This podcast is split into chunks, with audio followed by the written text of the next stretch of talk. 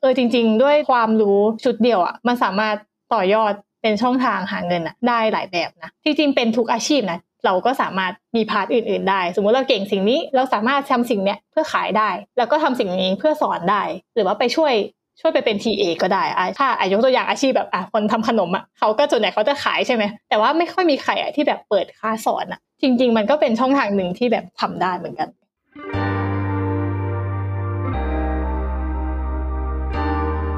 Adaptive Series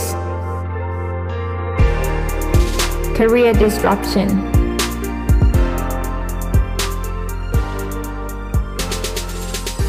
ยินดีต้อนรับทุกคนเข้าสู่ Career Disruption Podcast episode ที่ 10 แล้วนะครับ อยู่กับผมมิ้นปรินอีกเช่นเคย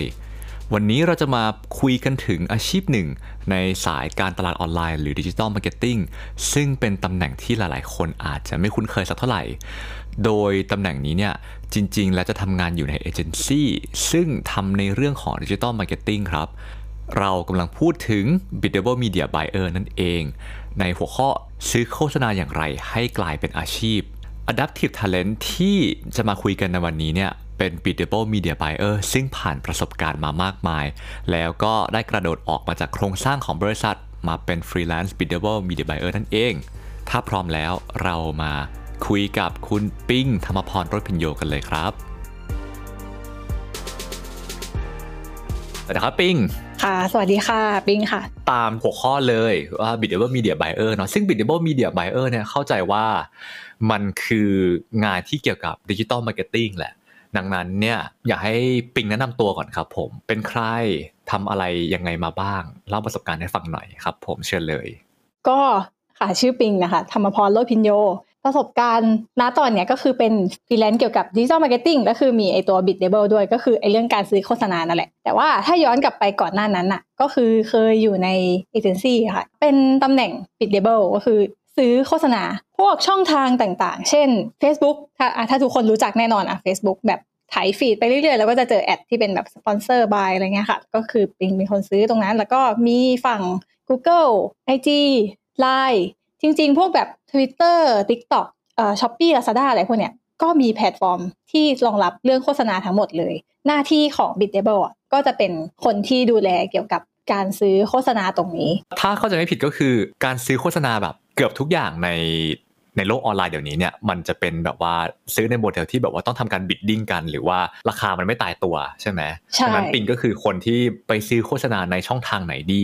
และซื้อยังไงดีเพื่อให้เหมือนกับว่าได้ conversion หรือว่าได้ผลตอบรับที่ดีที่สุดในราคาที่ถูกที่สุด ใช่ค่ะอ่าอาจจะย้อนย้อนไปสักนิดนึง สมัยก่อนที่แบบเราทำ marketing อะเราอาจจะเป็นฝั่งออฟไลน์ซะเยอะแบบพวกอ่าทีวี เป็นบิลบอร์ดเป็น banner ต่างๆ รถไฟฟ้าอะไรเงี้ยค่ะมันก็คือเป็นช่องทางขอเรียกว่าจริงๆมันก็คือช่องทางช่องทางหนึ่งที่สมัยก่อนอะมันฮิตเพราะว่าออนไลน์เราอาจจะยังเข้าไม่ถึงกันเยอะขนาดนั้น แต่ว่าทีเนี้ยออนไลน์มันก็เติบโตขึ้น ถ้าเป็นช่วงแบบคนเริ่มมาเล่น Facebook เยอะขึ้น ช่วงแรกอะไม่มีโฆษณาเลย เพราะว่ามันเหมือนแบบมันสร้างมาให้ให้คนรวมคนเข้ามาให้ได้ก่อนอืมให้คนมาอยู่บนนี้เยอะๆก่อนใช่เหมือน Google อะ Google ช่วงแรกอะเขาก็เน้นว่าให้ใครก็ได้อะมาเสิร์ชแล้วไปเจอเป็นเหมือนเว็บ Navigator นำทางให้เขาไปพบกับคำตอบ และทีเนี้ยเรื่องโฆษณาก็จะตามมาทีหลัง พอคนเล่นเยอะ ๆ แล้วอะก็จะมีคน เหมือนเราอะเป็นเป็นสินค้าของของบริษัทเขาแทนอะเออถ้าถ้าพูดให้เห็นภาพนะ เพราะว่ายิ่งเป็นแพลตฟอร์ม ทุกแพลตฟอร์มที่เขาให้เราเล่นฟรีอะแสดงว่ามีเราเนี่ยแหละ ที่เป็นสินค้าของเขาอยู่ แล้วก็อืมถ้าวันหนึ่งอะที่มีคนเล่นเยอะอะเขาก็จะเริ่ม มีโฆษณา อืม โอเค ก็คือถ้าแบบเราพูดถึง Biddable Media หลัก ๆ เลยเนี่ยคนส่วนใหญ่ก็คือจะนึกถึง Facebook กับ Google เป็นหลักเลยเนาะเพราะว่าเป็นแพลตฟอร์มที่เราเล่นได้ฟรี มีคนเล่นเยอะ มีคน search นู่นนนั่นเยอะ มีคนเล่น Facebook เยอะเนาะแล้วสิ่งที่ Google กับ Facebook ใช้ในการทำกำไรก็คือเขาก็ขายโฆษณาให้นึกเราถึงแบบเมื่อก่อนเนี่ยเราใช่เราใช่ให้เรานั่นเอง โดยที่อย่างเมื่อก่อนเนี่ย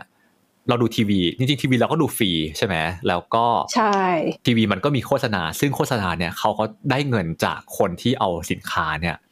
มาใส่ใน airtime ของทีวี อันนี้ก็ใช่ต่างกัน แต่ว่ามันก็เสียเป็นแบบว่าเป็นพื้นที่โดยที่มันจะต้องประมูลกันแทนใช่ไหมอ่าเอ่ยใช่คือถ้าเป็นทีวีหรือว่าบิลบอร์ดเขาจะมีราคาที่ fix อยู่แล้ว เช่น ขึ้นกี่วัน กี่ช่วง กี่สล็อตระยะเวลาเท่าไหร่อะไรเงี้ยมันก็ค่อนข้าง ไม่ไม่ได้เป็นการ bid ว่าแบบเอ้ยใครจ่ายเยอะกว่าได้ขึ้นนะ แต่ว่าใครมาก่อนก็ได้ก่อน แต่พอเป็นช่องทางออนไลน์อะ เราอะไม่จำเป็นต้องให้เห็นโฆษณานี้ทั้งวันเราสามารถเลือกได้ว่าขอแค่ช่วงเอ่อพามไทม์ไหมคนเล่นเยอะๆ หรือว่าเอาแค่ช่วงเช้า หรือว่าสมมติเป็นเรื่องเอ่อขายอาหาร Delivery ช่วงกลางวันอะไรเงี้ยเราก็อาจจะยิงแค่เฉพาะแบบช่วง 11โมงถึงเที่ยงอะไรแบบนี้ได้ เราสามารถมีความยืดหยุ่นมากขึ้น เลือกที่จะยิงเฉพาะบางช่วง แล้วก็เป็นระบบเรื่องของการบิดดิ้งก็คือการประมูลกัน ต้องบอกว่าหลังบ้านแต่ละเจ้าอะก็จะทำงานไม่เหมือนกัน อืมสมมติในช่วงเวลาเดียวกันเนี้ยเรา จ่ายบิดไปเท่านี้อีกเจ้าจ่ายเยอะกว่าอันเนี้ยตัวเจ้าที่เยอะกว่าก็จะมีสิทธิ์ได้ขึ้นก่อน แต่เราก็ได้ขึ้นนะ แต่เราก็จะได้ขึ้นแบบคือบางทีอะเรื่องการโชว์การนำส่งอะไรเงี้ยมันก็ขึ้นอยู่กับหลาย ๆ ปัจจัย ปัจจัยเงินด้วย ปัจจัยคนเล่นนะตอนนั้นด้วย หรือว่าปัจจัยบิดดิ้งด้วย ก็จะเป็นระบบของ Facebook ของ Google อะไรเงี้ยเขาก็ทำงานหลังบ้านกัน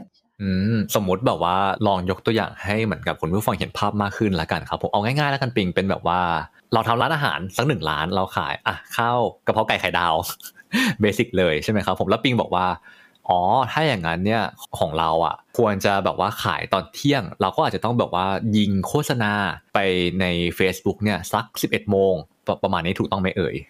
ใช่เพราะว่าถ้าเราอะสมมติร้านเราเปิดแค่เฉพาะช่วงช่วงเที่ยง แบบรับแค่ออเดอร์มื้อกลางวันเลยเออเราก็จะยิงแค่แบบช่วงนี้แหละ ช่วงแบบ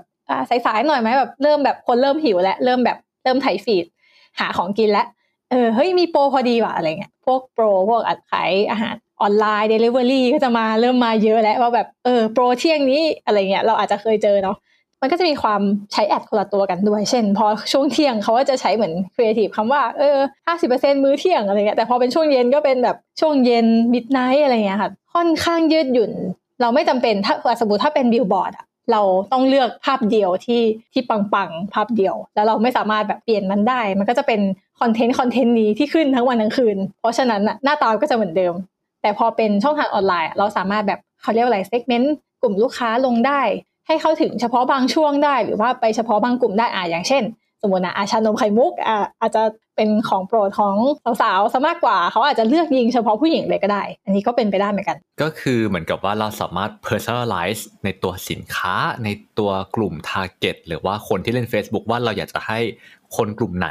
เห็นเวลาไหนบ้าง เพราะว่าโดยเทคโนโลยีตอนนี้เนี่ยเดี๋ยวนี้มันทำแบบนี้ได้แล้ว ทำให้เราเนี่ยใช้เงิน เรียกว่าไม่ต้องยิงไปหาทุกคน เราจะพยายามยิงไปหาคนที่น่าจะซื้อสินค้าของเราเนี่ยที่ปิงบอกเมื่อกี้ใช่ไหมครับผมใช่ซึ่งสิ่งที่ปิงทำให้กับลูกค้าของปิงเนี่ยก็คือ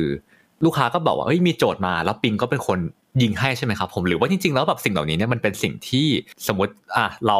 จะขายชานมไข่มุกอะเรายิงเองได้ไหม หรือว่าทำไมถึงต้องใช้บริการปิงครับผมอ่าเล่าอย่างนี้แล้วกันค่ะส่วนใหญ่อะลูกค้าก็จะมาถึงยิงรับยิงไหมเราก็บอกอ๋อ ขอแบบคุยรายละเอียดก่อนค่ะ แล้วก็เขาก็จะบอกว่าโปรดักเขาหรือว่าบริการของเขาอะที่เขาจะขายอะมันคืออะไรเราอะต้องทำความเข้าใจตรงนี้ให้ได้ก่อนว่าสินค้านั้นคืออะไร และกลุ่มเป้าหมายคืออะไร และเป้าหมายของการยิงของเขาอะในแต่ละเจ้าอะก็ไม่เหมือนกันเลย เช่นเขาแค่ต้องการ awareness ให้คนแบบเข้ามาติดตามเขาเยอะๆขึ้น หรือว่าเป้าหมายเขาอยากให้คนเข้าเว็บเยอะขึ้น อยากให้คนไปกรอก lead form เยอะขึ้น อันเนี้ยคือต้องคุยกันคุยทำความเข้าใจเป้าหมายของลูกค้าก่อน เพื่อที่จะอืมเอาไปเลือกยิงโฆษณาต่อ เหมือนต้องเข้าใจกลุ่มเป้าหมายด้วยเช่นอ่าถ้าสมมติว่าเป็นโจทย์ชานมไข่มุกเมื่อกี้อะปิงก็นึกแล้วคิดว่ายิงผู้หญิงดีกว่า แล้วก็ยิงแบบเด็ก ๆ ดีกว่า เด็ก ๆ ยังแบบยังเผาผลาญดี อาจจะเด็ก ๆ ชอบกินเยอะกว่าอะไรเงี้ยเอออายุก็อาจจะน้อยลง แต่ทีเนี้ยถ้าถามว่าใช่เราเป็นคนเลือกแต่ว่าก็ต้องมีการคุยกับลูกค้าด้วย เช่น บางทีอะ อาจจะเป็นเบื้องลึกของของตัวสินค้า เช่น สมมติชานมไข่มุกจริงๆอะมันอาจจะมีหลายแบบ เช่น ชานมไข่มุกที่ healthy อะอันนี้เราจะได้เราจะได้กลุ่มอีกกลุ่มหนึ่งที่เป็นกลุ่ม healthy แล้วไม่ใช่แค่กลุ่มคนชอบกินชานมไข่มุก ซึ่งพอเราได้แบ่ง segment ของกลุ่มลูกค้าแล้วอะเราค่อยเอาไปเลือกเขาเรียกว่า interest ในการยิง ad ใน Facebook มันมีเยอะมากเลยอะมันสามารถใส่ได้แบบนึกอะไรก็สามารถคิดว่าใส่ได้ค่อนข้างครอบคลุม ถ้าไม่ใช่คำที่ niche ไปนะคะ อย่างชานมไข่มุกอะมีแน่นอนอืมของหวานอะไรเงี้ยมีแน่นอนใช่เราก็ไปเลือกสิ่งนั้นข้างในหน้า dashboard ของ Facebook ในการยิงโฆษณา ซึ่งในแต่ละแพลตฟอร์มก็จะมีคำที่แตกต่างกันไป หรือว่าเรื่องระบบการใช้งานอะไรเงี้ยอาจจะมีความแตกต่างกันอืมเช่น พอเป็นฝั่ง Google อะไรเงี้ยมันก็เป็นการดัก keyword แทน แต่ว่าพอเป็นฝั่ง Facebook เราสามารถเลือกความสนใจได้อะไรคร่าวๆประมาณนี้ครับเหมือนเราต้องทำคุยกับลูกค้าเพื่อที่จะได้เข้าใจเขา เข้าใจสินค้าเขาเข้าใจเป้าหมายในการยิงของเขามากกว่าในตอนแรกนะแต่ก็ถามว่าส่วนใหญ่จะเป็นการคิดร่วมกัน เพราะว่าเหมือนปิงคิดไปอะก็ต้องเหมือนเสนอขายแหละ เอาไปขายเขาว่าเออเนี่ยพี่เดี๋ยวจะยิงแบบนี้หนึ่งสองสามสี่เขาโอเคไหมเขาโอเคก็ก็ลงไปเลยอืมแล้วเรื่องการเซตอัพหลังบ้านก็คือเป็นหน้าที่ของเราโอเคดังดังนั้นเนี่ยถ้าสรุปอย่างนี้ถูกไหมว่า สิ่งที่ฟรีแลนซ์อย่างปิงทำอะครับผมก็คือด้วยความที่ปิงเนี่ยยิงเป็นอาชีพเลย ปิงก็จะมีความรู้ว่าแพลตฟอร์มไหนเนี่ยมันใช้งานยังไงบ้าง คือเหมือนกับว่าคนที่ทำการตลาดเนี่ยเขาก็ต้องมีโจทย์แบบว่าเป้าหมายเนี่ยคือเขาจะให้เกิดการขายเยอะ หรือจะให้คนเข้าเว็บเขาเยอะ หรือจะให้คนมากด like Facebook Page เป็นต้นเนาะ ทีนี้เนี่ยพอมาคุยกับปิงปุ๊บเนี่ยด้วยความที่ปิงรู้จักแพลตฟอร์มเพราะปิงเนี่ยทำเป็นอาชีพยิงอย่างนี้ทุกวันอะปิงก็จะบอกได้ว่าในแต่ละอันเนี่ยมันตั้งค่ายังไง มันมีลูกเล่นอะไรอยู่บ้างสำหรับคนที่แบบว่าอาจจะไม่ได้แบบว่าเข้ามาอยู่ทุกวันแล้วจะไม่รู้ว่าเออมันทำแบบนี้ได้ด้วยนะ ซึ่งมันจะทำให้ใช้เงินน้อยกว่าในการไปถึงเป้าหมายที่บริษัทเขาตั้งไว้ประมาณนี้ เข้าใจถูกไหมเอ่ยใช่ค่ะ ต้องบอกว่า ไอไอตำแหน่ง Biddable ที่ที่ทำมาเนี่ย มันค่อนข้างต้องแบบคลุกอยู่กับมันทั้งวันอยู่เหมือนกันนะ แบบว่าอืมคือทั้งวันเราเราก็จะยุ่งเกี่ยวกับเรื่องการ set ad นี่แหละ เรื่องแบบเออ set up เรื่องแบบ KPI เรื่อง optimize ต่างๆ แล้วก็จริงๆอะไม่ได้อยู่แค่แพลตฟอร์มเดียว ไม่ได้อยู่แค่แต่ Facebook ก็เป็นแพลตฟอร์มใหญ่ Google ก็แพลตฟอร์มใหญ่ แต่ว่ามันก็จะมีแพลตฟอร์มอื่นๆ อย่างที่เมื่อกี้พูดไปอะค่ะว่า IG Line Twitter TikTok อะไรพวกเนี้ยจริง ๆ ก็ เซตหมดเลย แต่ถามว่าอาจจะไม่ได้บ่อยเท่า Facebook ซึ่งในแต่ละสื่ออะในแต่ละแพลตฟอร์มอะมันก็จะมีความแตกต่างกันในเรื่องการ set up ซึ่ง Bidable อะก็ต้องเรียนรู้ตรงนี้ แบบเอออย่างน้อยเราต้องทำเป็นอะเราต้องกดไม่ผิดเราต้องใส่เงินลูกค้าให้ถูกอะอันนี้คือสิ่งแรกที่เราต้องทำให้ได้ด้วย แล้วก็จริงๆอะก็จะเล c คอมเมนต์ลูกค้านะ อันนี้อันนี้มาเป็น part ฟรีแลนซ์แหละเล c คอมเมนต์ว่ากลุ่มลูกค้าของลูกค้าของลูกค้านั้นอะโอเคเขา เขาจะอยู่ในช่องทางไหน เช่น ถ้าสมมติอะถ้าเป็นเด็กอะแนะนำ t ิ k t o k เลยค่ะอ่เพราะว่าคนเล่น TikTok อายุน้อย แต่ว่าถ้าสมมติเป็นกลุ่มที่โตขึ้นมาหน่อยอาจจะเป็น Twitter IG คือจริง ๆ คนเล่น Facebook นี่ก็เรียกว่า mass แต่ว่าก็จะค่อนมาทางอายุ ราวๆพวกเราวัยไม่ไม่ใช่ first job อะไรอะไรเงี้ยค่ะ ก็โอเคก็จะเป็นอย่างนั้นมากกว่าเออเออคือแต่ละแพลตฟอร์มอะมันเหมือนมี character ที่ต่างกันด้วยสิ่งเนี้ย Biddable ก็ควรจะแนะนำลูกค้าได้ว่าเขาอะเอ้ยมีเงินมีงบเท่าเนี้ยแต่ว่าช่วยยิงให้หน่อยบางทีอะก็ไม่แนะนำให้ยิงนะแบบก็เหมือนถามเขากลับไปว่าทำไมพี่ถึงอยากยิงอันนี้ มองว่าสินค้าเนี้ยน่าจะเหมาะกับอีกแพลตฟอร์มหนึ่งมากกว่านะเหมือนเออเราก็เลยคอมเมนต์เขาตามแบบประสบการณ์ที่ที่เรามีว่าแบบเรารู้จะรู้แบบกลุ่ม ติดตามอยู่แล้วว่าเอ้ยกลุ่มกลุ่มคนเล่นในแพลตฟอร์มนี้มันจะมีอายุเท่าไหร่กันบ้าง เราก็จะแนะนำเขาว่าให้ไปแพลตฟอร์มอื่นดีกว่าไหมถ้ามีงบเท่านี้ เออ อะไรแบบนี้ค่ะอ่าเข้าใจสมมติชานมไข่มุกก็ตามนะถ้าเกิดเป็นชานมไข่มุกที่แบบว่าเอ้ยขายคนทั่วๆไปอายุแบบเนี้ยอะ second jobber third jobber แล้วเนี่ยก็อาจจะยิง Facebook ใช่ไหมแต่ว่าสมมติแบบเอ้ยชานมไข่มุกแบรนด์นี้เนี่ยคือเขาออกแบบมาเพื่อเจาะกลุ่มแบบว่าเด็ก แบบเรียนมัธยมอยู่ก็อาจจะแบบว่าเออยิงใน TikTok เลยดีกว่า TikTok เลยปิงก็สามารถใช่ให้ recommendation ได้ว่าแบบว่า ไปทางเนี้ยน่าจะคุ้มค่ากับหรือ budget ที่มีมากที่สุด ใช่เพราะแต่ละแพลตฟอร์ม อย่างที่บอกว่า character คนเล่นอะ ก็ไม่เหมือนกัน เคยไปบรรยายที่หนึ่งแล้ว เหมือนมีการ ทำแบบ survey ก่อนว่าแบบเออเขาอะมีบัญชีอะไรบ้าง มีบัญชี Facebook ไหมมีบัญชี IG ไหมอะไรเงี้ยมีมี Clubhouse ไหมอะเออคือ Clubhouse ก็มีประมาณแบบแค่ครึ่งเดียวอะที่เหลือก็อ่าเออเหมือนแบบเช็คว่าอยากรู้ว่าคนน้องๆยุคเนี้ยน้องๆอายุประมาณแบบปีหนึ่งปีสองว่าแบบเขาเล่นอะไรกันบ้าง ซึ่งเออก็เป็นตามที่คิดแหละคือเขาก็ไม่ได้เล่นกันทุกแพลตฟอร์มเออแพลตฟอร์มนี้เยอะแพลตฟอร์มนี้น้อยก็แตกต่างกันไปใช่เราต้องแบบศึกษาพฤติกรรมผู้บริโภคในแต่ละช่วงอายุที่เป็นลูกค้าของเรา ว่าเขาอยู่ในแพลตฟอร์มไหนเยอะกว่า โอเคเลย งั้นเดี๋ยววางเรื่องอาชีพ b i d a b l e Media Buyer ไว้แป๊บหนึ่ง มาคุยถึง journey ของปิงดีกว่าครับผมว่าณวันนี้เนี่ยที่ปิงเป็น b i d a b l e Media Buyer ซึ่งเป็นฟรีแลนซ์ด้วยเนาะ journey ตั้งแต่เรียนมหาลัยจบมา แล้วแบบกว่าจะมาถึงตรงนี้ได้ครับผมปิงคือทำอะไรมาบ้าง ก็เล่าอย่างนี้ดีกว่าก็คือไม่ตรงสายค่ะ แต่คิดว่าน่าจะน่าจะเหมือนทุกๆคนนะว่าแบบส่วนใหญ่ก็จะทำงานไม่ค่อยตรงสายกันเท่าไหร่แต่ปิงอะจะเป็นสายแบบจริงๆถ้าถ้าเอาเรียนจบจริงๆอะมันจะเป็นชื่อว่าวิทยาการคอมพิวเตอร์ประยุกต์มัลติมีเดีย ชื่อยาวมากที่บางมดซึ่งมันคือใช่มันจริงๆก็คือเป็นเกี่ยวกับด้านมัลติมีเดียทำพวกกราฟิกตัดต่อทำพวกจริงๆมันจะมีด้านเขียนโปรแกรมด้วยแต่ว่าก็คือไม่ไม่เก่ง ใช่ก็จะเป็นฝั่งฝั่งแบบ art มากกว่าในตอนนั้นแบบจริง ๆ เข้าเรียนก็เข้าเรียนตามแบบตามเพื่อนนะเพราะเราอะไม่รู้ว่า อยากทำอะไรตั้งไม่รู้จะเข้าคณะอะไรอะ แบบเป็นคนหาตัวเองไม่เจอ จบแล้วก็ยังหาไม่เจอ ใช่ แต่ก็เริ่มค่อยๆไปลองไปดูฝั่งอีเวนต์แบบเออคิดว่าดูสังเกตตัวเองก่อนว่าน่าจะเป็นคนที่ชอบอะไรลุยๆหรือเปล่านะ แบบเออไม่ชอบอยู่กันหน้าโต๊ะตอนนั้นนะตอนนั้นคิดว่าไม่ชอบ เลยไปไปฝั่งอีเวนต์แป๊บหนึ่ง ฝั่งอีเวนต์เสร็จก็ไปทำงานเป็นแบบผู้ช่วยก็ทำแบบ generalist เลยอะจิปาถะต่างๆ จัดงานซึ่งซึ่งอันนี้นี่เป็นเป็นงาน full time อ่าใช่ใช่อันนี้ก็คือ full time แล้วทำหลายอย่างในระหว่างที่ทำงานประจำอะก็ทำงาน part time ไปด้วย อาสาไปด้วย อยากลองอะไร อยากเรียนอะไรก็ก็แวบไปทำจริงๆอะผ่านมาหลายสายมากกว่าที่จะมาเจอสายงานนี้ ยกตัวอย่างให้ฟังได้ไหมครับ ผมว่าทำอะไรมาบ้างที่ ก็คืออะโอเค ตอนแรกจบมาก็คือสายกราฟิกอีเวนต์แล้วก็ใช่เป็นแบบว่า generalist กรา generalist ฟิกใช่ไหมแล้วที่บอกว่าไปลองสำรวจตัวเองลองทำอะไรหลายๆอย่างเนี่ย คือผ่านอะไรมาแล้วบ้าง แล้วทำไมรู้สึกว่าแบบว่า เอ้ย ยังไม่ใช่เหรอหรือว่ายังไง ตอนที่ไปทำอะตอนที่ทำช่วงที่ทำอีเวนต์อะรู้สึกว่าสนุกมากเลยนะแล้วจริงๆเราก็ชอบแล้วจริงๆหลาย ๆคนน่ะก็พูดว่าเราทำได้ดี แต่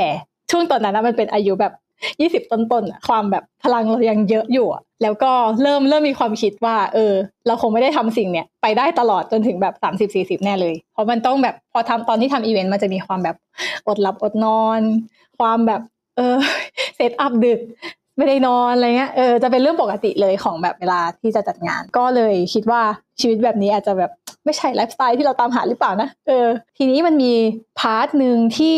การจัดอีเวนต์อะมันก็จะมี part ของแบบการการโปรโมทออนไลน์ซึ่งตอนนั้นยังไม่รู้จักการยิง ad เลย รู้จักแค่เหมือนไปซื้อพื้นที่สื่อของเว็บไซต์เว็บไซต์หนึ่งอะไรอย่างเงี้ยแบบเออรู้จักแค่นั้นแล้วก็เพิ่งรู้ว่าเอ้ยมันมี ad โฆษณาด้วยนะ ทั้ง Facebook ทั้ง Google เลย เหมือนมันอันนี้แหละที่เป็นจุดเริ่มต้น พอมันมี part งานส่วนเนี้ยให้มาทำอะก็เลยเป็นจุดเริ่มต้นให้ให้ได้รู้จักให้ได้เริ่ม จับงานสายนี้ดูว่าแบบเฮ้ยมันมีสิ่งนี้อยู่ด้วยนะ แล้วฉันต้องไปหาข้อมูลที่ไหนอะมันก็แบบเป็นจุดเริ่มว่าเราต้องแบบไปตามหาความรู้ตรงนี้ เพื่อที่จะเอามาทำงานให้มันสำเร็จลุล่วง ซึ่งตอนนั้นอะ เอาจริงแอบจำไม่ได้ด้วยว่าแบบทำอะไรไปบ้างอะเออแต่โอเคเป็นจุดเริ่มต้นให้เริ่มหาความรู้ด้วยตัวเองต่างๆ ตอนนั้นมันจะมีโครงการของ Google ที่ชื่อว่า Google Ignite แต่เป็นเป็นแบบรุ่นใครก็ได้ ใครก็ได้สมัครไปเลย แล้วเขาอะสอนฟรีด้วย คือดีมากสอนฟรี 2 วัน แล้วก็แนะนำให้รู้จักพื้นฐานของ Google Ad อันนั้นก็เป็นอืมที่จริงก็เริ่มต้นมาจากฝั่ง Google ก่อน แล้วค่อยครับค่อยเริ่มไปฝั่ง Facebook Facebook นี่ก็จริงๆก็คือแบบเรียนจากเพื่อนๆ หรือว่า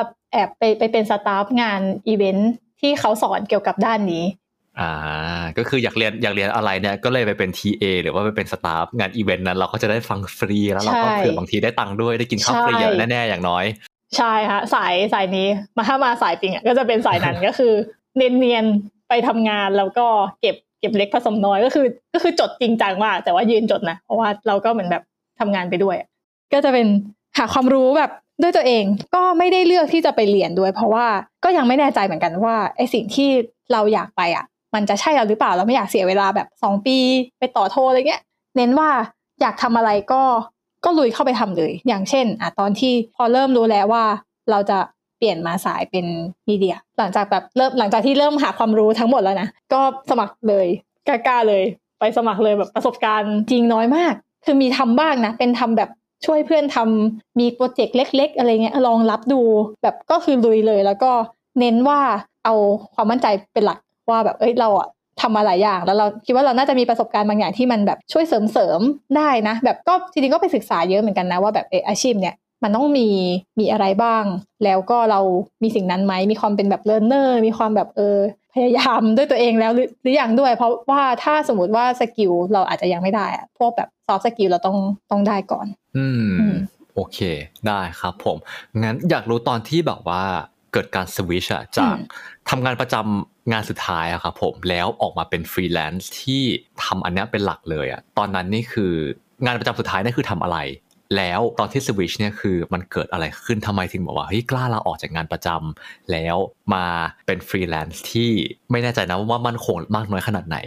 งานประจำล่าสุดอะก็คือที่บอกว่าเป็น Biddable นี่แหละ ก็คือยิงแอดโฆษณา set up set up อย่างเดียวเลยอ่าคืออยู่ที่เอเจนซี่อยู่แล้วเอเจนซี่ใหญ่ใช่ คือด้วยความที่เป็นเอเจนซี่ใหญ่อะเราอะจะเหมือนเป็น part part หนึ่งของเขา เช่น เขาอาจจะมีฝั่งที่ไปขายลูกค้ามาแล้ว มีฝ่ายที่ ดูแลการเงินให้อะไรเงี้ย แต่ว่าเราอะเหมือนเป็นฝั่งที่รับงานมาจากฝั่งที่ไปขายลูกค้ามาแล้วมาทำงานอีกทีหนึ่งซึ่งทั้งวันอะก็คือจะอยู่ที่ออฟฟิศอย่างเดียวเลย ไม่ต้องไปเจอลูกค้าเลย มี part อื่นเหมือนแบบเล่นบาสอะส่งกันอะส่งส่งส่งแล้วก็ shoot อันเนี้ยคือหนึ่งทีม เพราะฉะนั้นอะเราจะได้รู้เฉพาะจุดจริง ๆ ด้านด้านแอดเฉพาะแอดเลยทั้งวันทั้งคืน ก็คือเป็น specialist ของการทำแอดเลย ประมาณนั้นเหมือนพอพออยู่ในบริษัทใหญ่อะก็จะได้ทำเฉพาะจุดนั้น ทีนี้ก็เลยเริ่มเริ่มลังเลกับตัวเองแหละ เพราะว่าจริงๆอะ Biddable ก็มี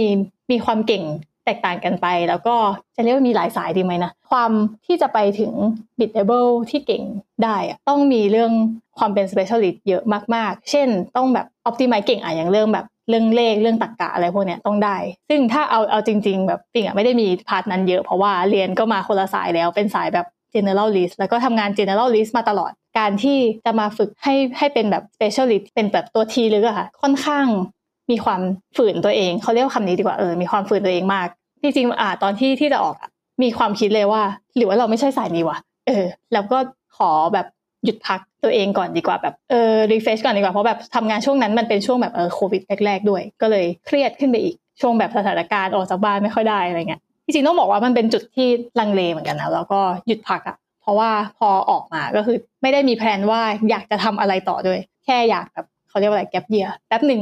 ขอพักพักจากงานก่อนเพราะว่าปกติเวลาเปลี่ยนงานอะจะไม่ไม่ไม่ได้มีเวลาพักเลย ไม่ได้มีเวลามาแบบรีเช็คตัวเอง จะมีมีงานมารองรับตลอดแต่รอบเนี้ยเหมือนเป็นรอบแรกที่เลือกออกแบบที่ไม่มีงานด้วย เพราะว่าเหมือนแค่อยากแบบพอสแป๊บนึงแบบเอ้ยกลับมาคิด ว่าเอ้ยเป้าหมายเรายังไงนะสรุปเอ้ยเราเก่งด้านไหนกันแน่อะไรเงี้ยเหมือนกับที่จริงมีคำถามตรงเนี้ยมาตลอดแล้วก็ไม่มีเวลามานั่งแบบคิดจริงจังสักที แต่ว่าจริงๆอะจริง ๆ มีอีก part หนึ่งที่แบบทำไปด้วยนะ ก็คือตอนนั้นนะทำอาสาด้วยทำอาสาของ TEDx Bangkok ปีล่าสุด 2020 ถามว่าทำอะไรก็ทำ part ใกล้ๆกันเลยก็คือสายแบบของการ PR จริง ๆ มันการทำพวก volunteer อันเนี้ยก็เป็นหนึ่งใน part การเรียนรู้ของตัวเองนะ เพราะว่า เลือกที่จะอยู่แบบทีมเนี้ยเพราะว่าเออเราอยากเรียนรู้ด้านการ PR มันก็เหมือน digital marketing แหละเออด้านหนึ่งที่ไม่ได้ลงลึกแค่แอดแต่เราอยากรู้ด้านอื่นด้วย เพราะว่าในทีมก็มีแบบน้องที่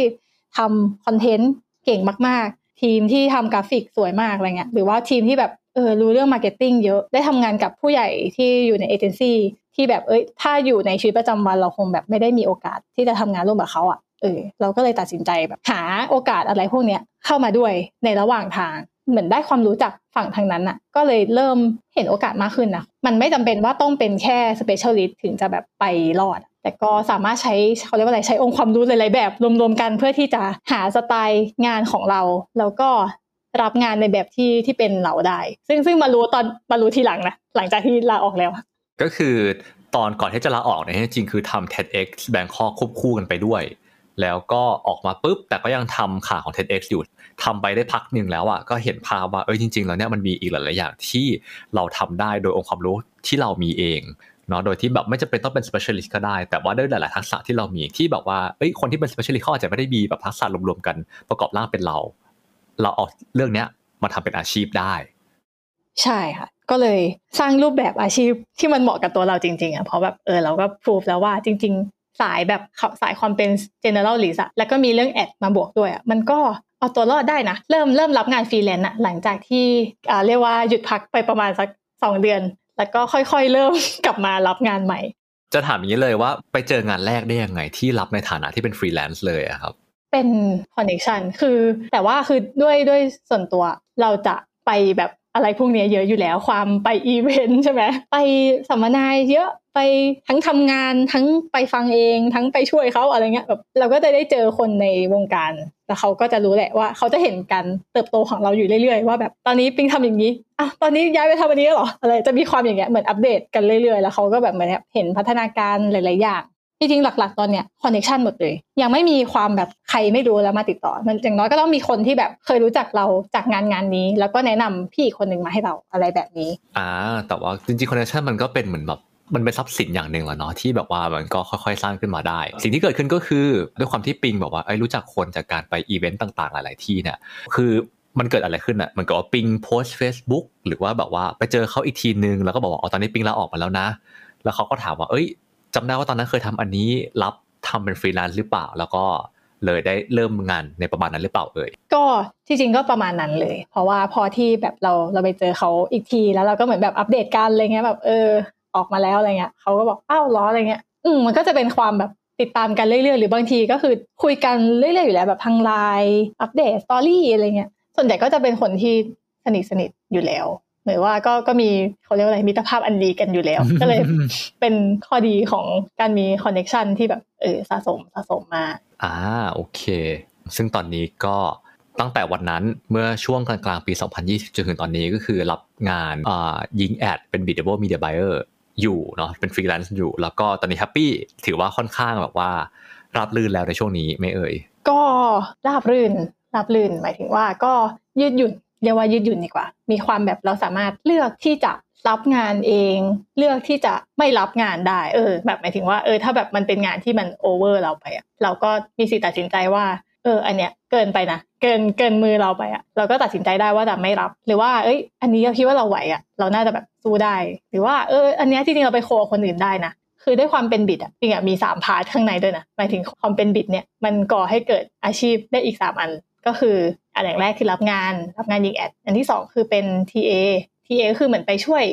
พี่ๆที่เขาแบบจัดงาน หรือว่าเป็นแบบโค้ชคนอื่นนะคะแบบไปช่วยเขา แล้วก็อันที่สามก็คือรับสอนเองก็คือเหมือนเปิด สอนตัวต่อตัวเองตอนนี้ก็คือเปิดอยู่ เออจริง ๆ ด้วยความรู้ชุดเดียวอะมันสามารถต่อยอดเป็นช่องทางหาเงินอะได้หลายแบบนะจริงๆเป็นทุกอาชีพนะเราก็สามารถมีพาร์ทอื่น ๆ ได้ สมมติเราเก่งสิ่งนี้เราสามารถทำสิ่งเนี้ยเพื่อขายได้ แล้วก็ทำสิ่งนี้เพื่อสอนได้ หรือว่าไปช่วยช่วยไปเป็น TA ก็ได้อะถ้าอายกตัวอย่างอาชีพแบบอะคนทำขนมอะเขาก็ส่วนใหญ่เขาจะขายใช่ไหมแต่ว่าไม่ค่อยมีใครอะที่แบบเปิดคลาสสอนอะ จริง ๆ มันก็เป็นช่องทางหนึ่งที่แบบทำได้เหมือนกัน ได้เลยครับผมทีนี้ถามต่อนิดนึง แล้วอย่างที่แบบว่าปัจจุบันเนี้ยปิงทำฟรีแลนซ์ digital marketing แบบว่าทำ Biddable เนี่ยคนที่มาจ้างปิงอะครับผมเอาเอาเฉพาะส่วนที่แบบว่าตัดตัดในส่วนของ part สอนออกไปก่อนเนาะเอาเฉพาะส่วนที่แบบว่ารับจ้าง bid หรือว่ารับจ้างยิงแอดบน Google Facebook พัฒนา TikTok หรืออะไรก็ตามพวกคือ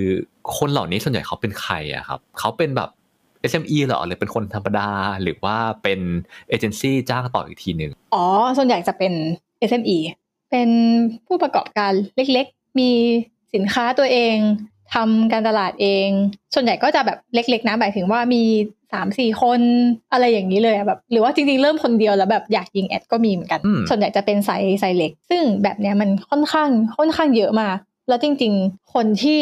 ยังยิงแอดไม่เป็นก็ยังมีอีกเยอะเหมือนกันเหมือนแบบเออเราก็เข้ามาช่วยตรงนี้ได้โอเคนึกภาพออกฉะนั้นก็คือเหมือนกับการยิงแอดมันก็เป็นทักษะเฉพาะเหมือนกันเนาะคือถ้าเกิดใครแบบไม่รู้เนี่ย บางทีแทนที่เขาจะเสียเวลาในการไปศึกษาเอง เพื่อใช่ดูว่าแบบไอ้เฟซบุ๊กมันทำยังไงบน Google มันทำยังไง เพราะว่าพวกนี้เนี่ยมันเปลี่ยนบ่อยด้วยเนาะโอ้ใช่เลยแทใช่นเลที่ยเขาจะต้องแบบมานั่งศึกษาเองอะเขาก็แบบเอ้ย มาจ้างปิงเลยดีกว่าทีเดียวจบถ้าเกิดเบิร์กจะได้แบบว่าก็ทำงานด้วยกันไปยาวๆใช่ค่ะโอ้อยากพูดถึงประเด็นนี้เหมือนกัน เรื่องความเปลี่ยนบ่อย ต้องบอกว่าถ้าคนที่เคยยิงแอด เมื่อสามปีที่แล้ว มายิงตอนนี้หน้าตาก็จะเปลี่ยนไปเขาก็จะมีความงงมากขึ้น คือสายเนี้ยสิ่งที่ต้องมีเลยคือความแบบตามติดสถานการณ์ Facebook อะความแบบเอ้ยวันเนี้ยเปลี่ยนอะวันนี้ปรับนู่น วันนี้ปรับนี่เออหน้าตาก็เปลี่ยนไป คือจะเห็นว่าอะอย่างหน้าบ้านก็คือหน้าหน้า Facebook เราหรือว่าหน้าเพจเรา มันยังเปลี่ยนเลยอะหลังบ้านก็เปลี่ยนเหมือนกัน คือมันจะปรับตัวให้มันง่ายขึ้นแหละ แต่แบบช่วงแรกเราก็ไม่ชินกัน ก็ต้องมีค่อยๆค่อยๆ ปรับตัวกับเครื่องมือและส่วนใหญ่อะเรื่องหลักๆ เรื่องแบบการเซตอะอินเทอร์เเรื่องแบบอายุอะไรเงี้ยเออมันก็จะไม่ไม่ต่างจากเดิมหรอกเพียงแค่หน้าตามันเปลี่ยนอะเราก็จะแบบเราจะรู้เร็วอะเราก็จะปรับตัวเร็วกว่าๆอ่าช่วงนี้มีข่าวด้วยบอกว่า อ๋อ อะไรนะ iOS 14 มาทำให้แบบว่า Matrix อะไรอย่างของ Facebook เปลี่ยนไปคนก็จะงงกัน ฉะนั้นแบบว่าถ้าเกิดงงอะไรก็คุยกับปิงได้ ค่ะ ใช่ ก็จะ คือเหมือนในวงของแบบคนดิจิตอลอะไรเงี้ยเขาก็จะแบบอัปเดตกันเร็ว แล้วเขาจะมีความแบบเออต้องแก้อย่างงู้นต้องแก้อย่างนี้ต้องทำอย่างนั้นนะ หรือแบบบางคนก็เออก็จะมีแบบเขาเรียกว่าอะไรองค์ความรู้ที่เขาแบบคุยกันในวงนี้เยอะ ซึ่งพออะยิ่งพอเป็นฟรีแลนซ์แล้วอะเราต้องยิ่งไปอยู่ในวงนั้นเยอะๆเพราะว่าไม่ได้อยู่ในออฟฟิศแล้ว แล้วก็ไม่ได้มีคนแบบคอยเอาความรู้มาใส่หัวเราอะเราต้องเดินไปหาความรู้เอาเองอันเนี้ยคือสิ่งที่การเป็นฟรีแลนซ์อะต้องมีเลย ต้องเรียนรู้ต้องอ่านบ่อยต้องแบบเออทำเยอะๆทำด้วยตัวเองด้วยอะไรเงี้ยแต่ก็สนุกนะแบบทำให้รู้สึกทำให้ตัวเองอะมีแรงตลอดเวลา รู้สึกว่าอะอย่างตอนเทียบตอนที่เป็นฟรีแลนซ์หรือตอนที่ทำงาน รู้สึกว่าไม่ได้ทำงานน้อยลงลงไปกว่าเดิมเลยอะใช่แล้วก็อ๋อรู้แล้วที่เมื่อกี้ถามว่าเรื่องมีความมั่นคงไหมลึกๆอะมันก็ยังมีความไม่มั่นคงในนั้นนะความแบบว่าเดือนเนี้ย เรามีงานแต่เดือนหน้าเขาจะต่องานกับเราไหมอะมันมี moment นี้อยู่ตลอดตั้งแต่เริ่มทำอืมตั้งแต่เริ่มเป็นฟรีแลนซ์จนถึงแบบวันเนี้ยก็ยังไม่ได้รู้สึกสบายใจขึ้นอะถึงแม้อะค่าเฉลี่ยรายได้มันจะเยอะขึ้นกว่าเดิม แต่ว่าความ stable อะหรือแบบสิ่งที่เราต้องลงแรงไปกับมันอะมันเยอะขึ้นกว่ามาก เช่น ตอนที่อยู่ออฟฟิศเราได้เรามีทีมที่ที่เมื่อกี้บอกว่าช่วยกันแบบเออเขาไปขายมา ทีม AE ทีมหลังบ้านอะไรเงี้ยแล้วเราก็รับงาน อันนี้เหมือนเราเป็น part เดียวนั่งรองานมา แต่พอออกมาเป็นฟรีแลนซ์อะแต่ว่าต้นจนจบอะมันเหมือนเราต้องจบด้วยคนเดียวใช่ต้องต้องมี skill ทั้งหมดเลยในการแบบที่จะดูแลตั้งแต่ต้นน้ำไปถึงปลายน้ำได้ เหมือนรับเขาเรียกว่าอะไรรับรับความเสี่ยงหรอรับเอาเป็นความรับผิดชอบดีกว่าที่ต้องมีอะ เพราะว่าในแต่ละ stage อะมันก็จะเป็นมันอยู่ที่เราอะว่าเราจะทำไหมอะเพราะว่าเราไม่ได้มีคนอื่นช่วยไงก็ต้องมีความรับผิดชอบในตัวเองมากที่จริงอะสิ่งที่ขาดไม่ได้สำหรับฟรีแลนซ์อีกข้อหนึงก็คือเรื่องความรับผิดชอบ ความแบบอาจจะตื่นกี่โมงก็ได้แล้วอะแล้วคุณจะตื่นมาทำกี่โมงอะส่วนใหญ่ตอนนี้ปิงก็ตื่นปกตินะแต่ว่าก็เหมือนแบ่งแบ่งว่าแบบแต่ละช่วงเวลาเราจะทำงานของใครก่อนก่อนหลัง สิ่งนี้เออเดี๋ยวต้องต้องขึ้นงานคนนี้แล้ว เดี๋ยวต้อง report คนนี้ ก็ต้องแบ่งเวลาตัวเองดี เรียกว่าด้วยความที่หน้าที่ในตัวคนเดียวมันมากขึ้น ก็ต้องแบบว่าบริหารจัดการ ถึงแม้จะมี flexibility มากขึ้นก็ตามในการจัดการทุกอย่าง แต่ว่านั่นแหละความรับผิดชอบในหลาย ๆตำแหน่งที่เดิมมีทีมคอย support แบ่งเบากันไปอยู่ตอนนี้มาอยู่กับที่เราคนเดียวๆใช่ซึ่งข้อดีก็คือมันทำให้แบบรายได้โดยเฉลี่ยมันเพิ่มขึ้น แต่ว่าในมุมกลับกันก็คือความรับผิดชอบที่เราต้องแบกรับมันก็มากขึ้น เช่นกัน ประมาณนั้น ยังไม่ได้ถามคำถามสำคัญเลยที่อยากรู้ก็คือเอาแล้วอย่างสมมติปิงรับงานแบบนี้เนี่ยครับผมสมมติถ้าเกิดแบบเราอะอยากไปจ้าง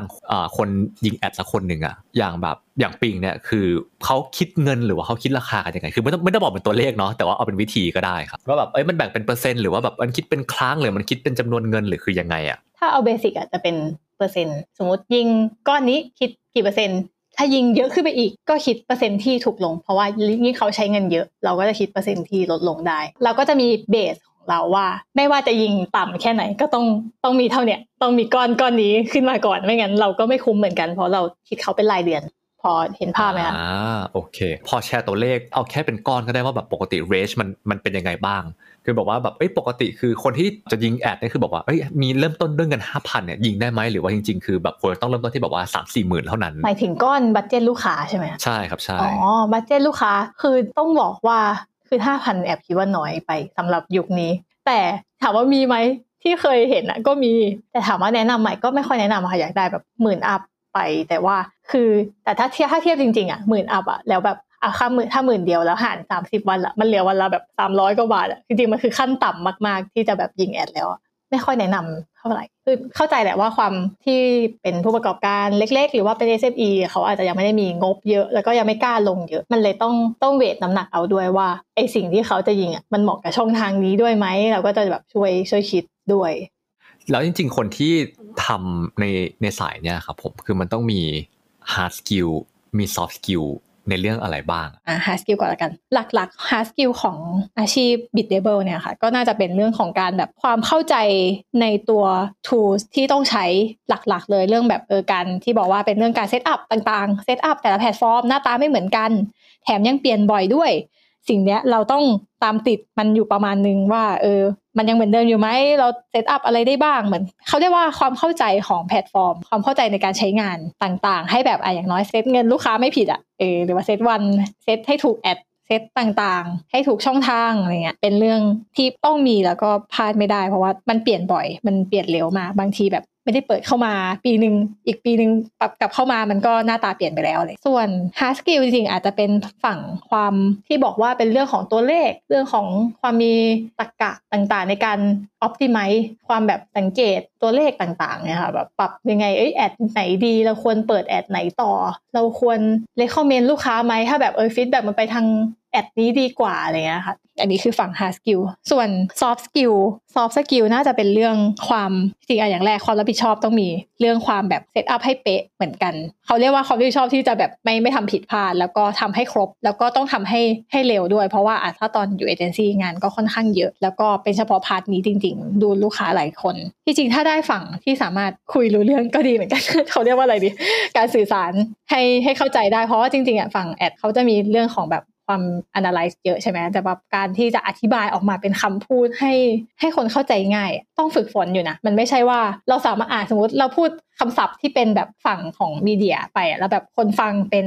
ลูกค้าที่เขาอาจจะไม่ได้อยู่กับฝั่ง media เยอะ แล้วเราไปพูดศัพท์ใส่เขาเยอะๆ มันเหมือนแบบเราพูดภาษาที่เขาไม่เข้าใจอะ มันจะทำให้แบบการสื่อสารค่อนข้างงง ซึ่งถ้ามีแบบ skill ในการแบบการสื่อสาร communication ให้แบบเข้าใจง่าย อธิบายให้ฝั่ง planner เข้าใจ planner ไปอธิบายให้ลูกค้าเข้าใจอะไรเงี้ยมันก็จะทำให้ทำงานง่ายขึ้นด้วย ดังนั้นก็คือ hard skill มันก็ตรงตรงตัวนะว่าแบบว่าเอ้ยต้องรู้จักแต่ละแพลตฟอร์มที่เราจะไปใช่ยิงโฆษณาใส่นั่นแหละครับผมว่ามันทำงานยังไงมีเทคนิคอะไรยังไงบ้างเนาะแล้วก็ในมุมของน่าจะเป็น soft skill เนาะก็คือ เรียกว่าใส่ใจรายละเอียดแหละเพราะว่ามันมีอาจจะต้องมีรายละเอียดจุกจิกในการตั้งค่าในการอะไรหลายอย่าง ซึ่งถ้าเกิดแบบเราทำผิดอะไรอย่างเงี้ยเนี่ยผลที่ออกมามันก็จะไม่ได้เป็น ในรูปแบบที่เราตั้งใจหรือที่เราวางแผนไว้ มันก็จะอาจจะเกิดความเสียหายได้เนาะแล้วก็อีกอันหนึ่งก็คือ สื่อสารให้รู้เรื่อง เพราะว่าเราไม่ได้วางแผนคนเดียว เราอาจจะต้องคุยเพื่อทำความเข้าใจด้วยว่าเป้าหมายจุดประสงค์ของลูกค้าคืออะไร และเราอาจจะต้องสื่อสารและเล่าให้คนที่เป็นลูกค้าฟังเข้าใจด้วยว่าเราทำแบบเนี้ยเราตั้งค่าตัวเนี้ย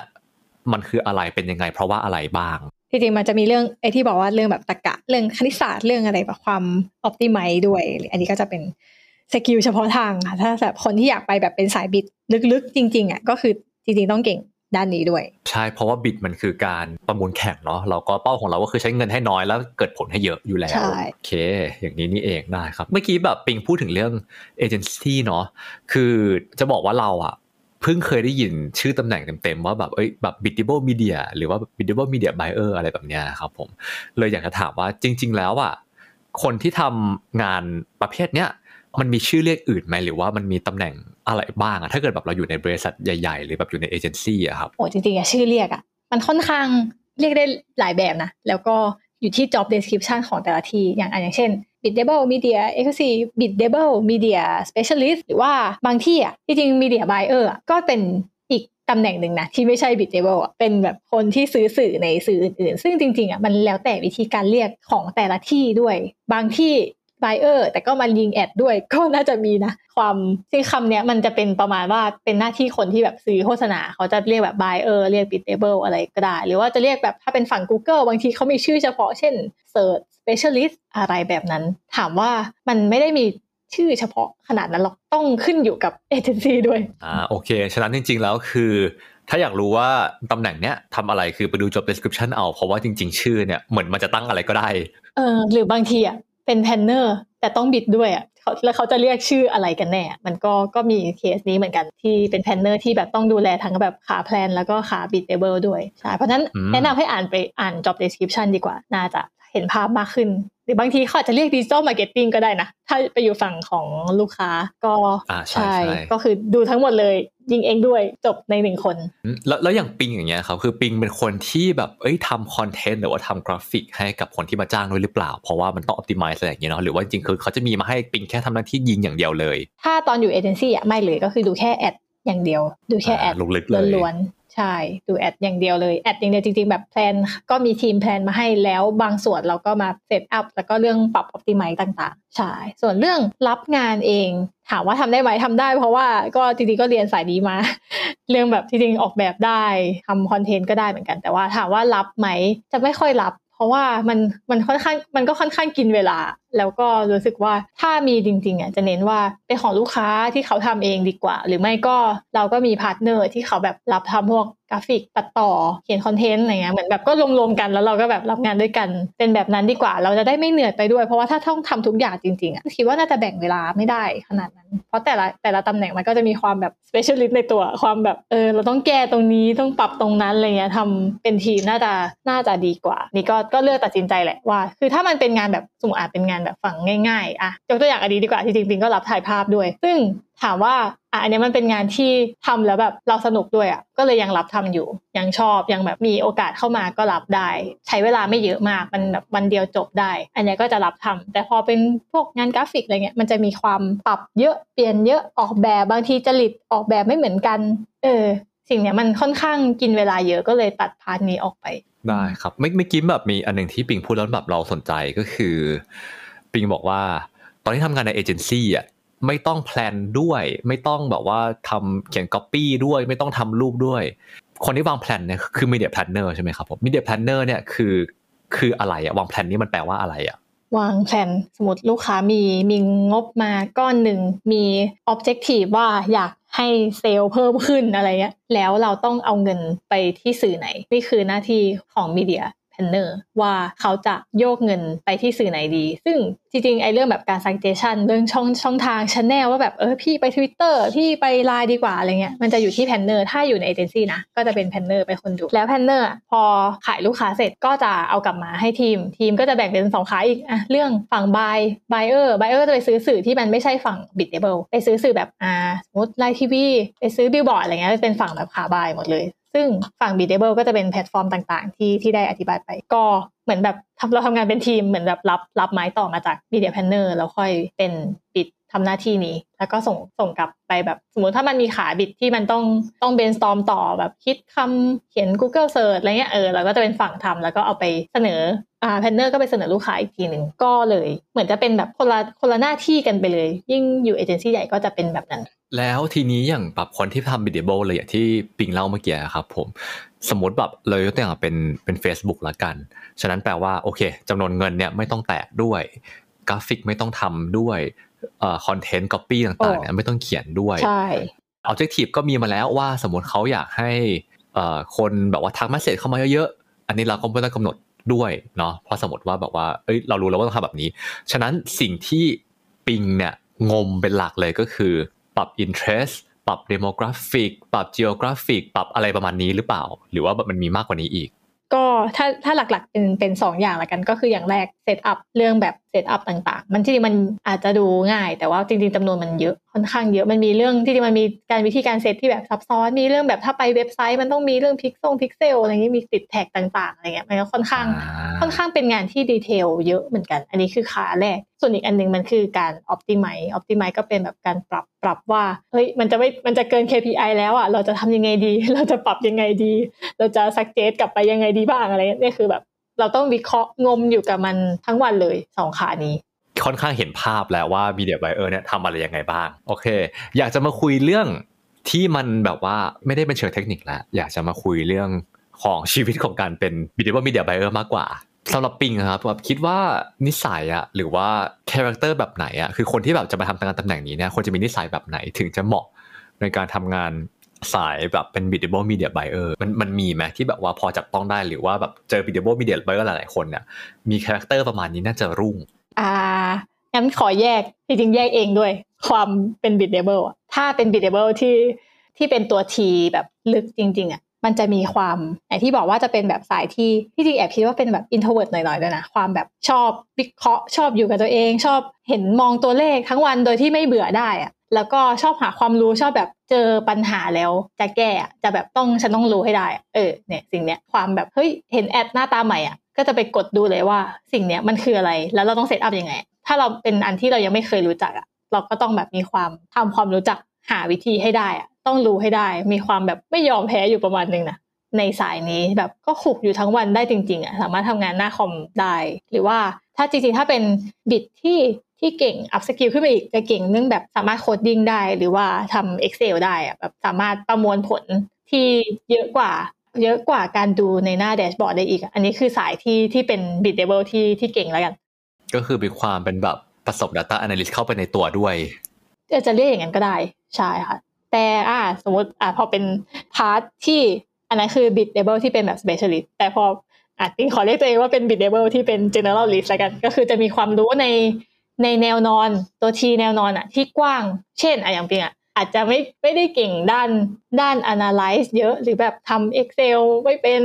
ทำ coding ไม่ได้อะไรเงี้ย optimize ก็ดูตัวเลขก็ยังงงๆ ยังเข้าใจช้าอะไรเงี้ยแต่ว่าเรื่องความที่เราสามารถ suggest เขาได้จะเป็นเรื่องแบบด้าน creative ด้านแบบเอ่อวิธีการเลือกแอดพี่ควรทำแอดแบบไหน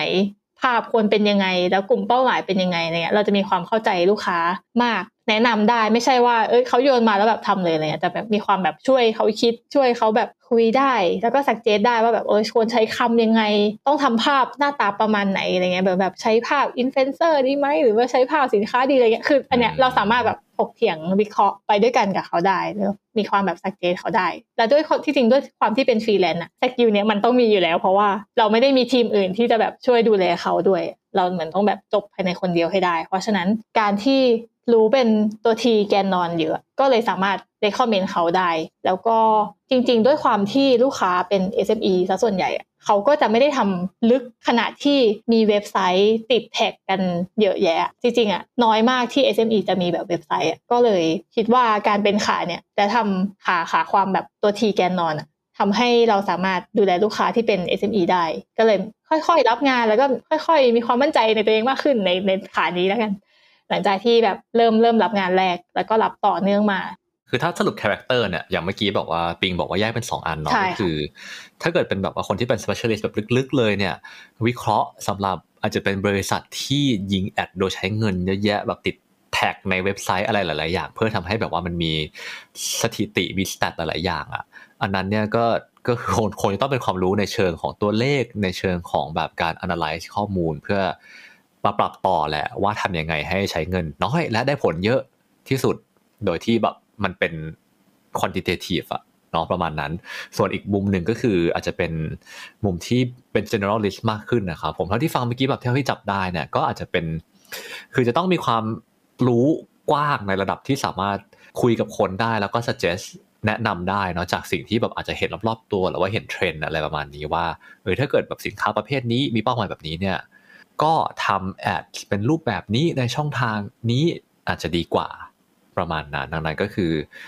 คุยให้รู้เรื่องมีความรู้ให้กว้าง แล้วก็มองเห็นเทรนด์ก็คืออาจจะต้องแบบว่าชอบในการชอบต้องต้องเป็นคนชอบเสพสื่ออย่างนั้นด้วยไหมเสพสื่อใช่เพราะว่าเหมือนความเป็นโซเชียลมันจะแบบเปลี่ยนตลอดเวลาเราก็ต้องต้องเหมือนตามเทรนด์ให้ทันว่ามันจะมีอะไรมาใหม่อะไรเงี้ยโอเคครับผม แล้วงานในสายเนี่ยครับผมมันสนุกตรงไหนเนาะ แล้วก็ความท้าทายอะหรือมันความยากอะอยู่ตรงไหนสำหรับปิงอะความสนุกน่าจะเป็นเรื่องการได้รู้จักแต่ละแพลตฟอร์มนี่แหละว่าแบบแต่ละแพลตฟอร์มอะมันมี character ยังไง ด้วยความที่เป็นแบบสายดิจิตอลเราก็ต้องแบบเลือกให้มันถูกถูกแพลตฟอร์มด้วย คือจริงๆชอบภาพรวมของความเป็นออนไลน์ มันมีความยืดหยุ่นสูง เราไม่จำเป็นต้องใช้งบแบบก้อนใหญ่แล้วไปลงทุนกับบิลบอร์ดที่เดียวอะไรเงี้ย ออเราสามารถแบบเลือกเฉพาะกลุ่มได้ เพราะฉะนั้นจริงๆมันก็ค่อนข้างตอบโจทย์ SME เหมือนกัน ปรับปรุงมันได้ตลอด หรือว่าถ้ามันผิดทางเราก็สามารถแก้ไขได้ในทันที มีความยืดหยุ่นมาก ใช่ แต่ถามว่ามันมีแบบความท้าทายตรงไหนอะถ้าอาจจะเฉพาะขาแอดอะก็จะเป็นเรื่องฝั่งแบบการ optimize ตัวเลขนี่แหละสแตทนี่แหละ ชุดเดียวกันอะตัวเลขเดียวกันอะบางคนมองก็วิเคราะห์ออกมาคนละแบบวิเคราะห์ไม่เหมือนกันแล้ว แล้วก็มันก็จะก่อเป็นการ suggestion ที่ที่คนละแบบไปอีก มันเลยมันอยู่ที่ประสบการณ์ด้วยว่า เออเราเห็นตัวเลขมามากพอไหม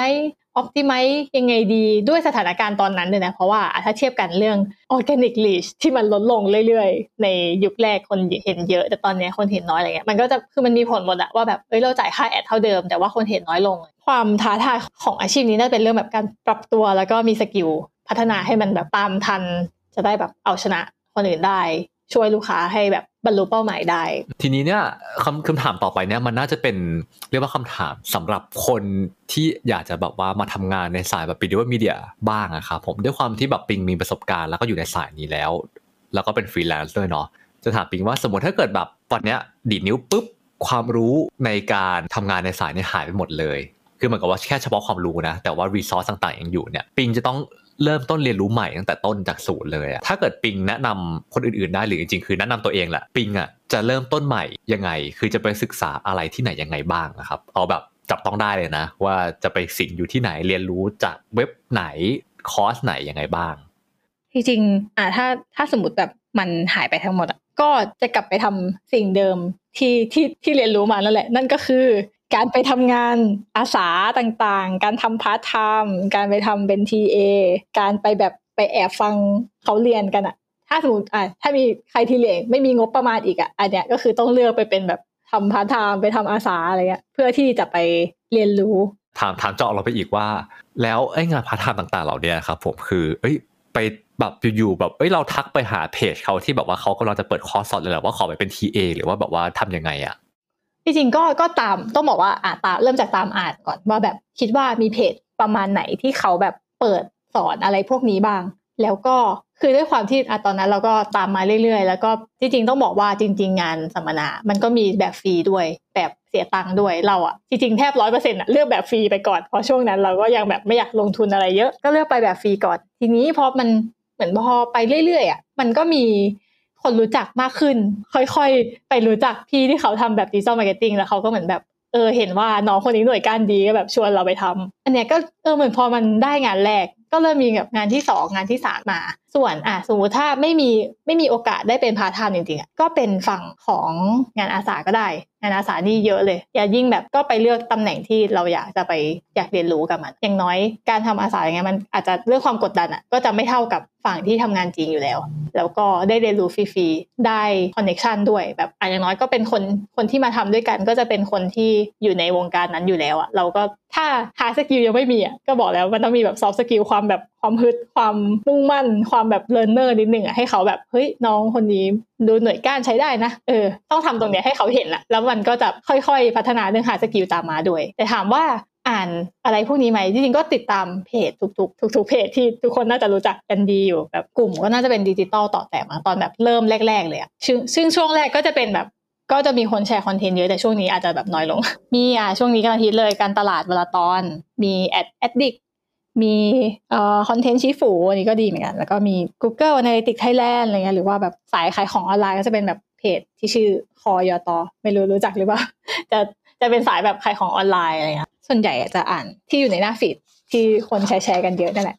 แต่ว่าจริงๆก็พยายามฮึบตัวเองให้แบบเริ่มอ่านของนอกบ้าง เพราะว่าถ้าจริงๆอะแบบเมืองนอกเขาจะแบบอัปเดตเร็วกว่าเรา เรื่องแบบฟีเจอร์ต่างๆ มันจะมาเป็นแบบบทความภาษาอังกฤษก่อนเนาะนี่ก็จริงๆก็เป็นแบบเป้าหมายเหมือนกันว่าแบบช่วงนี้จะเริ่มเริ่มอ่านทางของนอกมากขึ้นด้วย แล้วอย่างที่บอกว่าของของเมืองนอกนี่เป็นเพจไหมหรือว่ามาจากไหนอะครับ หรือว่าเป็นบล็อกหรือเป็นบทความอาร์ติเคิลจากที่ไหน อืมก็ก็เป็นน่าจะเป็นแบบบล็อกมากกว่า จริง ๆ มันมีง่ายๆก็แบบมีเดียมอะไรเงี้ยก็จริงๆก็จะมีแบบคนต่างประเทศเขียนไว้ มีมีแบบว่ามีคนที่ตามไหมบอกว่าสมมติคนที่ฟังฟังอยู่อะยังไม่มี ส่วนใหญ่ก็คือจะน่าจะเป็นแบบว่ามีคนแชร์ Medium ที่แบบฝรั่งเขาเขียนกลับเข้ามาในกลุ่มอีกทีหนึ่งแล้วป่ะ แล้วก็เราก็ไปตามอ่านจาก ที่เขาแชร์ใช่ Facebook ใช่อะไรอย่างส่วนใหญ่เงี้ยจะมาแบบนั้นก่อน ส่วนใหญ่จะจะอ่านเป็นเพจ ไม่ก็เป็นแบบพอดแคสต์น่าจะมีของ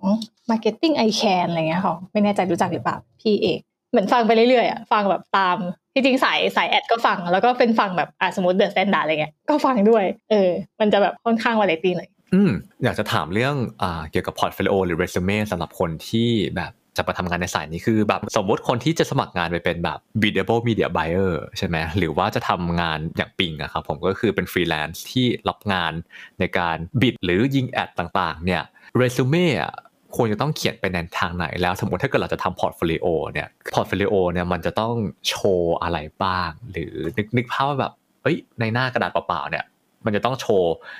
เรื่องอะไรบ้าง โอเค ก็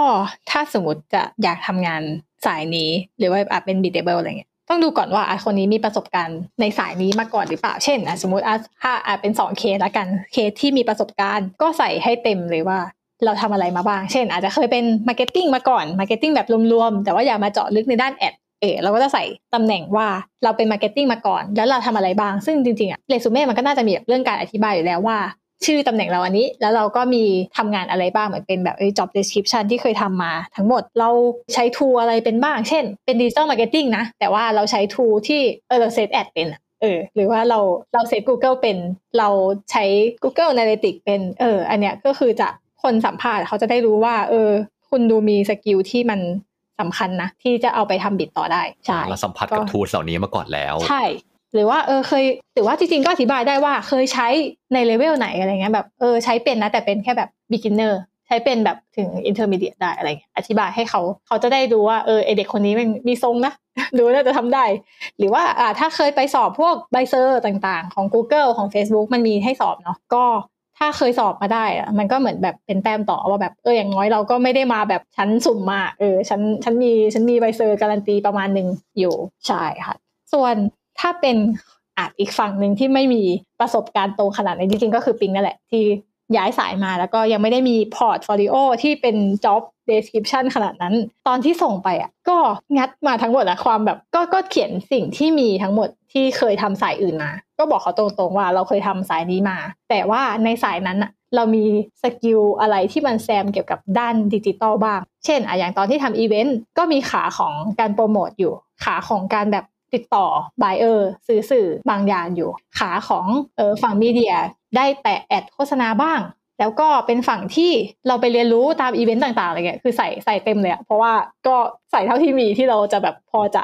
ขายตัวเองให้ได้เออแล้วก็เรื่องฝั่งขาของ soft skill ความแบบความมีความเป็นชอบเรียนรู้ ชอบแบบเออไปอีเวนต์ต่างๆชอบทำงานอาสาอะไรเงี้ยแบบเหมือนใส่ให้เขาแบบเห็นเห็นว่า สกิลอาจจะยังไม่เยอะแต่ว่าเรามีความตั้งใจอะสิ่งเนี้ยก็ค่อนข้างสำคัญเหมือนกันสำหรับคนที่ยังไม่มีประสบการณ์ แล้วอยากย้ายสาย ต้องแสดงให้เขารู้อะว่าแบบเราไม่มีประสบการณ์ แต่เราก็ไม่อยู่นิ่งที่จะแบบรอโอกาสเข้ามา เราก็ต้องวิ่งเข้าหาโอกาสด้วย เรียกว่าเราใจสู้เราแบบรักในการเรียนรู้เราทำนู่นทำนี่แบบมีความพยายามทำหลาย ๆ อย่างเนี่ยก็เป็นแต้มต่อในการที่บริษัทแบบว่า เลือกคนนี้แหละมามาทำงานเนี่ยน่าจะแบบว่า grow ได้น่าจะฝึกน่าจะเรียนรู้ได้ประมาณนั้น ใช่ใช่อย่างนั้นเลย นิดนึงเจาะลงไปนิดนึงว่า แล้วในเชิงแบบในมุมที่มันเป็นเทคนิคของการสมมติอะ Facebook Ad อะไรอย่างเงี้ยครับผมอันนี้แบบไม่แน่ใจเหมือนกันนะว่า มันสามารถแบบว่าใส่อะไรในพอร์ตโฟลิโอเข้าไปแบบเป็นชิ้นเป็นอันเลยได้ไหมว่าแบบว่าเฮ้ยเล่าเคส เล่าวิธีคิดว่าอ๋อโอเค เคยทำงานประเภทนี้นะ แล้วก็โจทย์เป็นแบบนี้ เราก็เลยเลือกแบบ interest เลือก demographic ประมาณอะไรอย่างเงี้ยเนี่ยเรา มันเขาเขียนกันอย่างนี้บ้างไหมไม่อาจจะไม่ควรเปิดเผยชื่อลูกค้า แต่ว่าอาจจะเปิดเผยเป็นแบบ ในเชิงอุตสาหกรรมเช่นอะแม่และเด็กเป็นรถยนต์อะไรเงี้ยประเภทหนึ่งที่ไม่ได้เจาะหรือเปล่า อันนี้อันนี้แล้วแต่ว่าสิ่งที่คุยอะมันแบบเป็นความลับขนาดไหนด้วยนะแล้วก็ถามว่าคงไม่ได้เอามาเปิดแบบพี่คะ step เป็นอย่างนี้ค่ะ อะไรเงี้ยคงไม่น่าใช่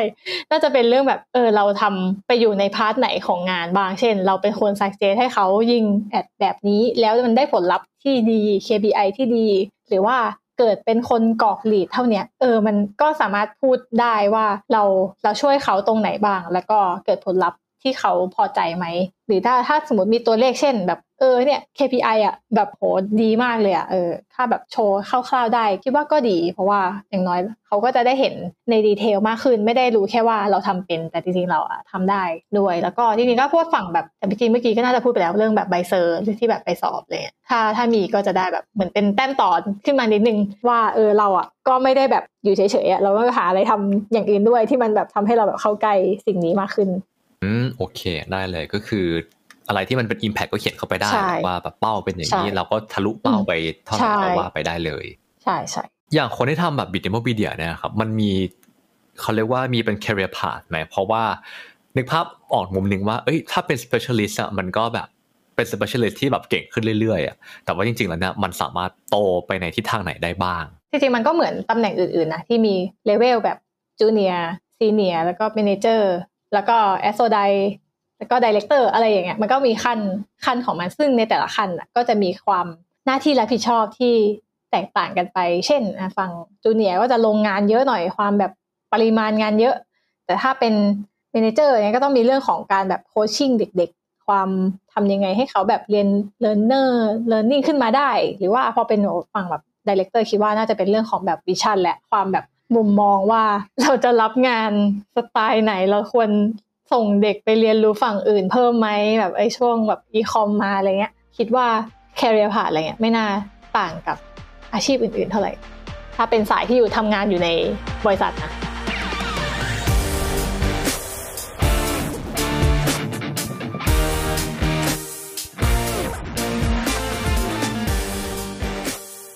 สมมุติถ้าเกิด ใครสนใจอยากจะใช้บริการปิงในมุมของการเป็นฟรีแลนซ์เดี๋ยวนะ ต้องถามก่อนปิงทำอะไรบ้างนะ ตอนนี้คือปิงทำ biddable media ใช่ไหมครับผม แล้วก็รับถ่ายรูปด้วยเป็น TA ด้วย มีอะไรอีกไหมพอเรียกว่าเป็นฟรีแลนซ์อะมันเลยแบบ รับจ้างอะใช่ถ้าอะเป็นขาของ ad ก็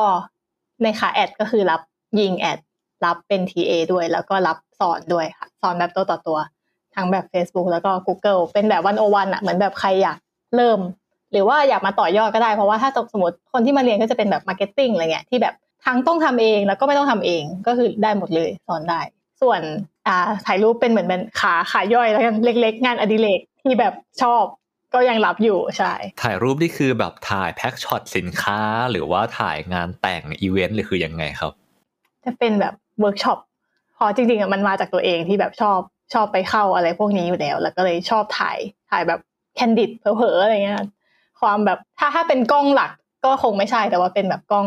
กล้องแบบหากล้องสองที่เป็น candidใช่ก็ใช่ candid ต่างๆแต่ว่าถ้าเป็นอีเวนต์ก็เหมือนแบบงานเวิร์กช็อปที่มีการแบบมี movement ของคนเรียน มีความแบบนั่งประชุมกันมี moment แบบเออยกมือมีแบบพูดคุยกับเพื่อนตั้งใจอะไรเงี้ยเออเราจะชอบเก็บช็อตนั้นเพราะมันเรารู้สึกแบบชอบ ชอบ moment นั้นมา ชอบความแบบมี community กันอืมดังนั้นก็คือถ้าเกิดแบบว่าจัดเวิร์กช็อปหรือว่า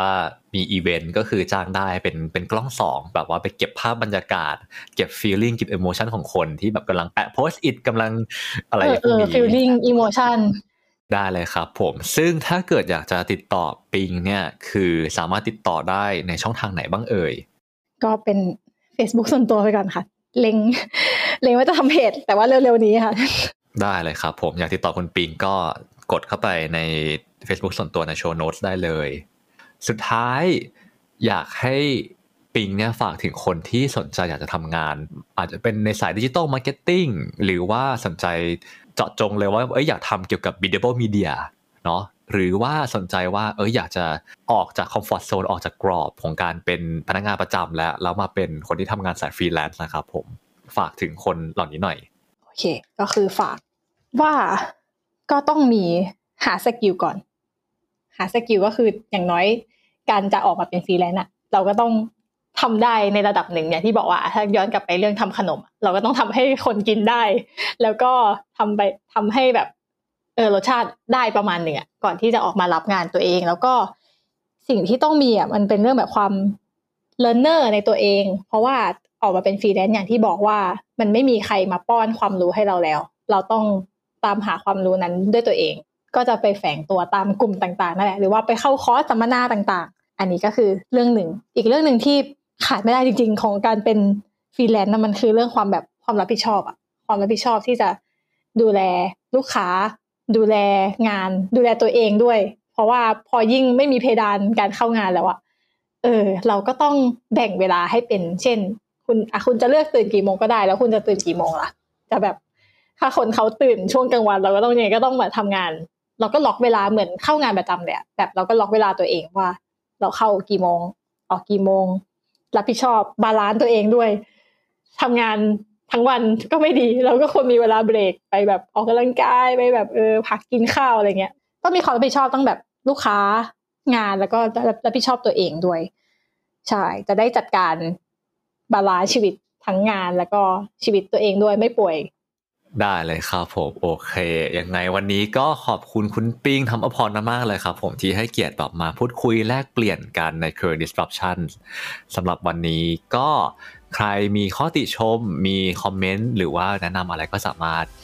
ทักเข้ามาพูดคุยกันได้ที่ Facebook Fanpage ของ Adaptivity นะครับ แล้วก็เดี๋ยวพบกันใหม่ใน episode ถัดไปของ Career Disruption ครับ ผมสำหรับวันนี้ก็ขอลาไปก่อน ขอบคุณมาก ๆ แล้วก็สวัสดีครับ สวัสดีค่ะ